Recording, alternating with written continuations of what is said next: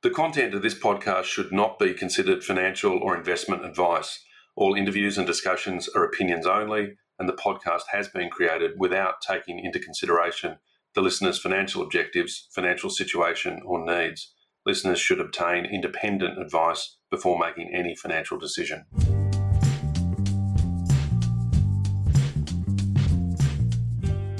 Hi, everyone, and welcome to this edition of Stock Doc. I'm your host, Dr. Nigel Finch. And today on the program, I'm speaking with Grant Straker. He's CEO of Straker Translations, who are listed under the ticker code STG. Now, Grant is the founder of Straker Translations, which is a technology based translation services company. Since 2010, this company has grown into one of the world's leading translation service providers. Grant, thanks very much for joining us from Auckland today and welcome to the program. Um, glad to be here and uh, yeah, I'm happy to be along. Well, I want to start off with just a few simple questions to get a glimpse of your business and then talk about your background and your professional experience.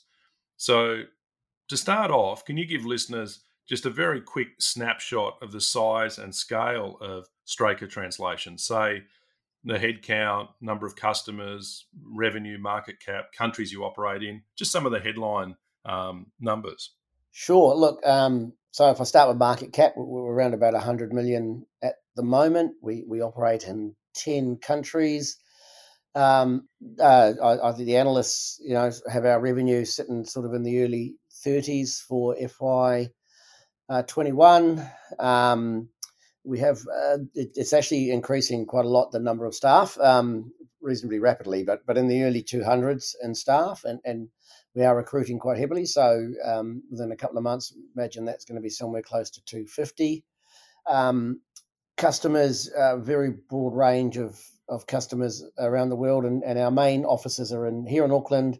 We have a couple of other offices in New Zealand. We have an office in Japan we have quite a, a, reasonable production centre in Barcelona in Spain and also in Madrid and up in northern Spain in Vitoria, uh, one in Germany, uh, an office in Ireland, um, and um, one in um, just outside of Salt Lake City with around about 50 people, and one in Pennsylvania with about 15 people.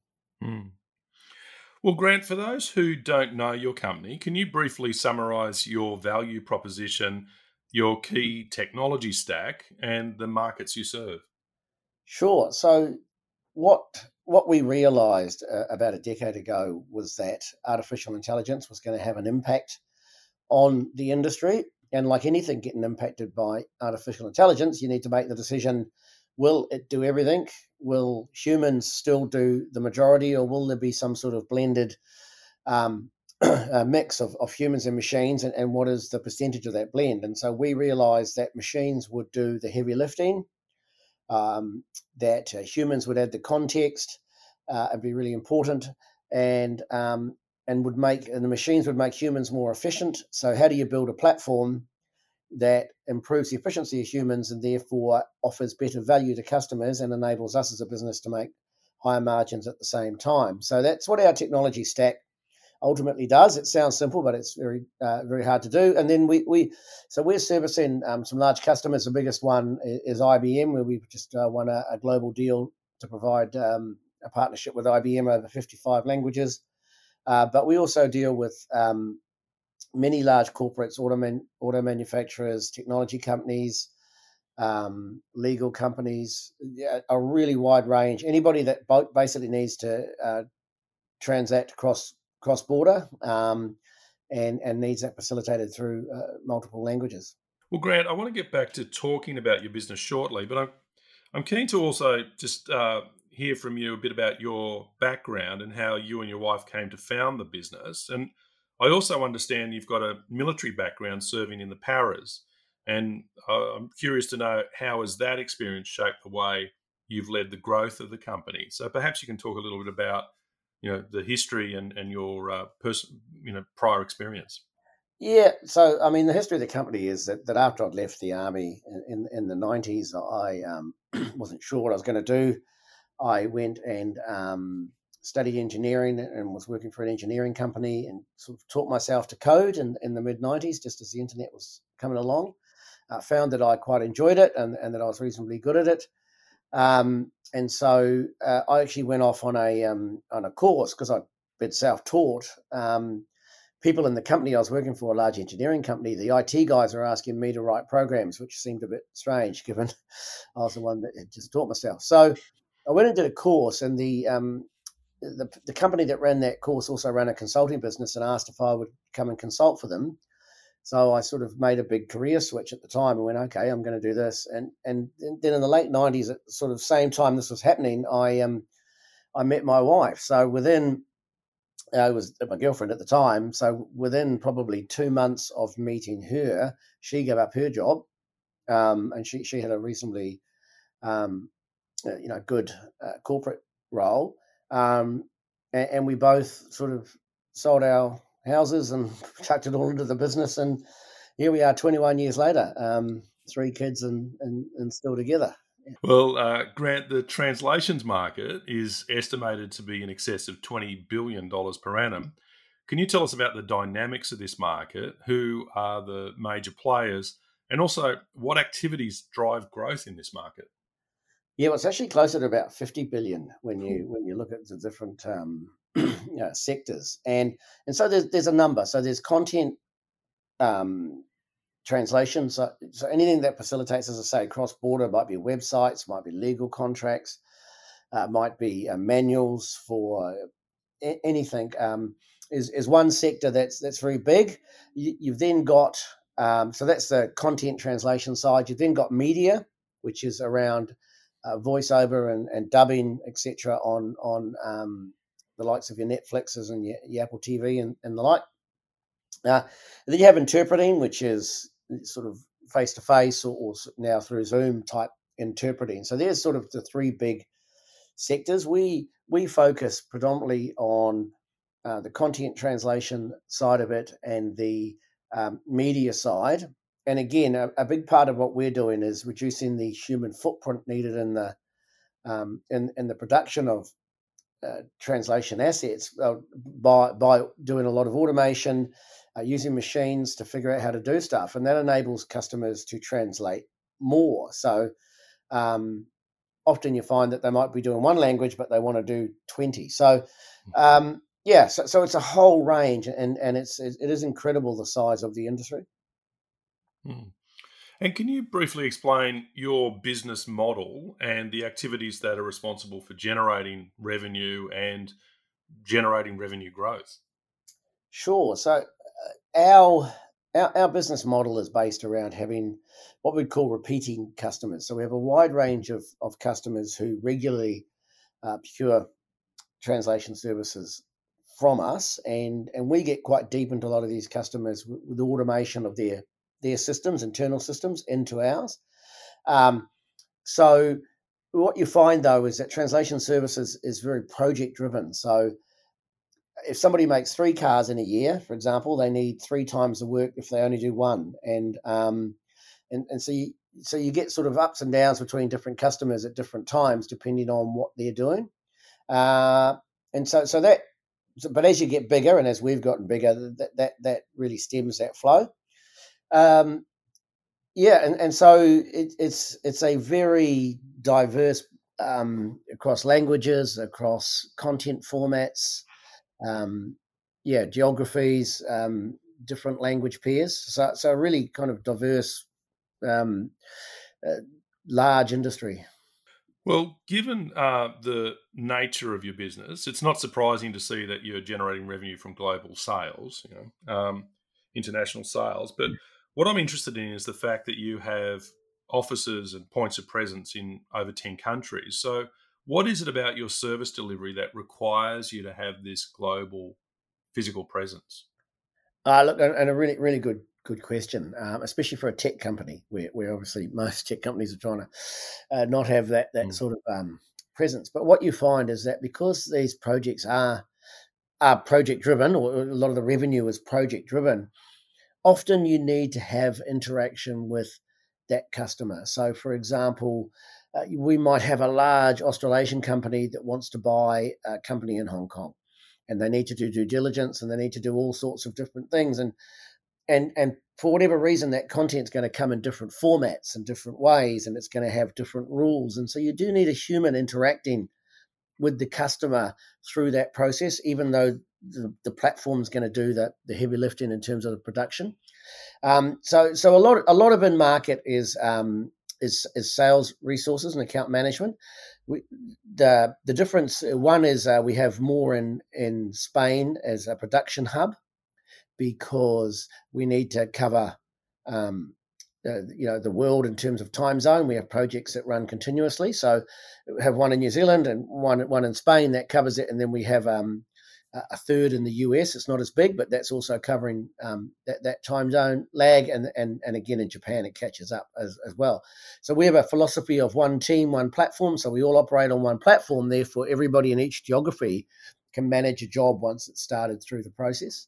So, so that's a big part of it, and, and yeah, and the rest is um, very much account managers, salespeople, um, solution architects.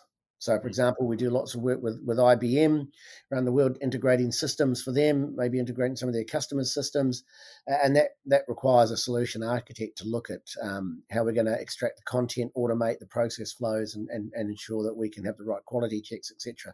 Mm. In that whole solution. Yeah. Just um, looking more at the governance of your company at the moment, can you tell us a little bit about your board and some of the changes that uh, you've made over the last 12 months? Uh, sure. Look, so um, well, the one that we've brought on uh, recently is Amanda Cribb. So um, she's she she was a CFO of um, Datacom he, uh, here in New Zealand, which is New Zealand's largest tech company, a, a multi-billion turnover revenue company. She was the group CFO, so a huge amount of experience, um, and and and not just CFO experience, but actual business experience. Um, and we have um, Phil Norman, who is our chairman, who was the founding chairman of Xero, so very experienced in managing things. We we have um, uh, Steve Donovan, who's a um, has really an advisor for, for Merryn and I as we were starting the business. He was a partner at EY, but he he was also involved in a number of um, tech startups in New Zealand that have gone on to be really successful and and, and, and actually sold. And, and so he's done incredibly well out of that and has all this experience. Um, and uh, he also helps us out with our M and A. He's um, hugely experienced in that uh, in that in that part of the business, and and so that's a, a real benefit for us. Uh, and then uh, Paul Wilson from Bailador, who's um, a listed fund on, and, and has a huge uh, wealth of ASX experience. So I do think we've, we've got a really good balance right across the board. And, and the other board members actually, uh, Tim Williams, who's one of New Zealand's most successful entrepreneurs. Um, he, he floated a company in Japan. He was one of the first Westerners to do that. So he also brings us lots of international contacts, especially up in Southeast Asia. So um, yeah, and, and northern Northern Asia. So um, yeah, re- really, uh, really experienced uh, and diverse skill set in our board. Yeah, it's like the best of breed of um, New Zealand directors, isn't it? It is. Yeah, no, we we we absolutely have uh, top quality. Yeah. Mm-hmm. Yeah. Well, look, I want to talk about your most recent acquisition, but first, I'd like to better understand your relationship with IBM. So, can you tell us about that your global agreement with IBM and how you think this could shape the company in the future? Yeah, well, as we said to the market at the time, it, it was definitely transformational. Um, so we doubt we acquired a company. We've done eight acquisitions um, to date. We acquired a small translation services company turning over about $3 million in Barcelona in 2018. Um, IBM was their customer and they were doing a lot of work for um, IBM in Spanish, which is one of the main languages uh, reasonably substantial spend from IBM in that one language. And look, through that relationship, we're able to push up into corporate IBM globally at a time when IBM were looking to what what what they did around their translation services. They used um, a, a, wide range of vendors, somewhere between ten and twenty, maybe even more sometimes vendors around the world for each different sort of language pair. And they wanted to consolidate that, but more importantly, they wanted a way what what they felt was that their translation services structure was not enabling them to to talk to their customers on their customers' terms, so they weren't automating enough. They they they didn't have the time frames right. They just didn't have a lot of stuff. I, I, this is how I feel that mm. they've why they've um, changed is it, it, just wasn't allowing them to interact with their customers the right way, and they wanted to to change that. Um, so they made uh, so we went through a, a, process, and and we've been awarded fifty five languages, which is the bulk of IBM's translation mm. work. Um, and you know, as I say, Spanish just in that one language was a substantial customer of ours, and, and we've been given 55. So it, it is quite um, transformational. It's a four year deal. Uh, we're in the middle of onboarding a huge amount of that at the moment. And um, in, in, terms of getting the, the, the, process right and the, and the automation systems and, and sort of engaging as, as we go through. So um, look, and, and, I think what it did is it validates our technology. You know, we, are telling the market that we have this world-leading technology that uh, really offers a huge amount of value uh, to these customers, and I guess uh, that's the biggest validation point we have to date that that our technology does lead the world. Mm. And a great partner to work with. Yeah, that, um, look, and I'm, I'm generally honest. I, I think that we have found we've been really surprised at just how how sort of um, how much we've enjoyed working with a lot of the IBM people. They seem to have a culture which is um, just a friendly. It's almost like they're, they're not a huge conglomerate. It's just you know it's it's like um, which is hard to do in a big company to keep that sort of culture. And so yeah, we, have really enjoyed it and uh, a great partner. Uh, Grant, with um, eight or so acquisitions under your belt, acquired growth is clearly you know a tenant to your strategic plan. Can you talk us through your most recent acquisition and how you expect this acquisition to drive shareholder value? Yeah, sure. Look, so, so if I just uh, first of all, you, look, acquisitions are are about growth, but they're about acquisitive growth and they're about organic growth. So if you look at the one a company that we bought in Spain, we, we bought that company, we got consolidation benefits to make it more profitable, and then we're able to push into their customer base and and and get significant organic growth potential through the likes of IBM. So the company that we've bought, Lingotek, which is based outside of Salt Lake City, um, it's a little bit different in that they have um, complementary technology and that they've been able to implement a SaaS model on their revenue streams. Now, you're never going to have a translation services company that has a 100% SaaS model because of the project nature of the work. But what you can do is have a portion of your revenue as SaaS, and and that is the sticky part of the revenue. So the part where you're plugging in systems into other companies um, and into your customers, and and they've done that really well. So they had a huge amount of appeal to us, and they also had 20 corporate, large corporate customers where they uh, they, they, might they might have had some technology, but maybe not the translation services, or they might have had a couple of languages of the translation services, but not everything because they they didn't have a global services infrastructure. And um, something that I've seen with the technology companies in this industry is that they've all focused on being tech companies and not on the services delivery aspect, which is really critical. So when they come to scale into a customer, they ca- they can only win a small part of the business. Now, by us getting access to these 20 corporate customers, we've got the ability now through our global reach to, to, to grow that revenue. So it's very much about um, acquired growth. And again, you know, the revenue wise, they're turning over um, $11 million um, Kiwi. So, you know, a reasonable size company with 50 odd staff. And um, we, see huge potential, particularly 40% of that revenue is SaaS based revenue. Um, and yeah, it was, it was. I guess it was interesting as well trying to do a deal of that size through COVID, um, which again we, have been able to do successfully. So uh, yeah, really looking forward to integrating and um, and growing that business now. Yeah. Well, speaking of looking forward, what can shareholders look forward to over the next twelve months? Yeah, look, I mean, um, we've obviously just gone through a couple of, of, of substantial growth, transformational growth events in terms of the IBM deal um, and uh, Lingotek. So I think for us right now, it's sort of um, you know heads down, getting all of the stuff integrated, getting it working. Um, we, we, are a different business. We're a lot bigger. Um, we think that there's opportunities coming out of the back of COVID with um, the fact that it's a really fragmented industry that we're in, and, we, are not, and we, and we think that it's going to favour some of the larger companies with technology over the small cottage industry type um, companies that maybe might have struggled through COVID, but also don't have a solution that that, that people are looking for as tech becomes um, much more relevant for many companies in, in their supply chains. Um, and yeah, leveraging that, that IBM story into into some new business. So um, I, I think it's going to be a, a very exciting next twelve months. Hmm. Well, I wish you all the very best with it, with this, um, you know, very unique value proposition in a very, very deep uh, $50 billion per annum market.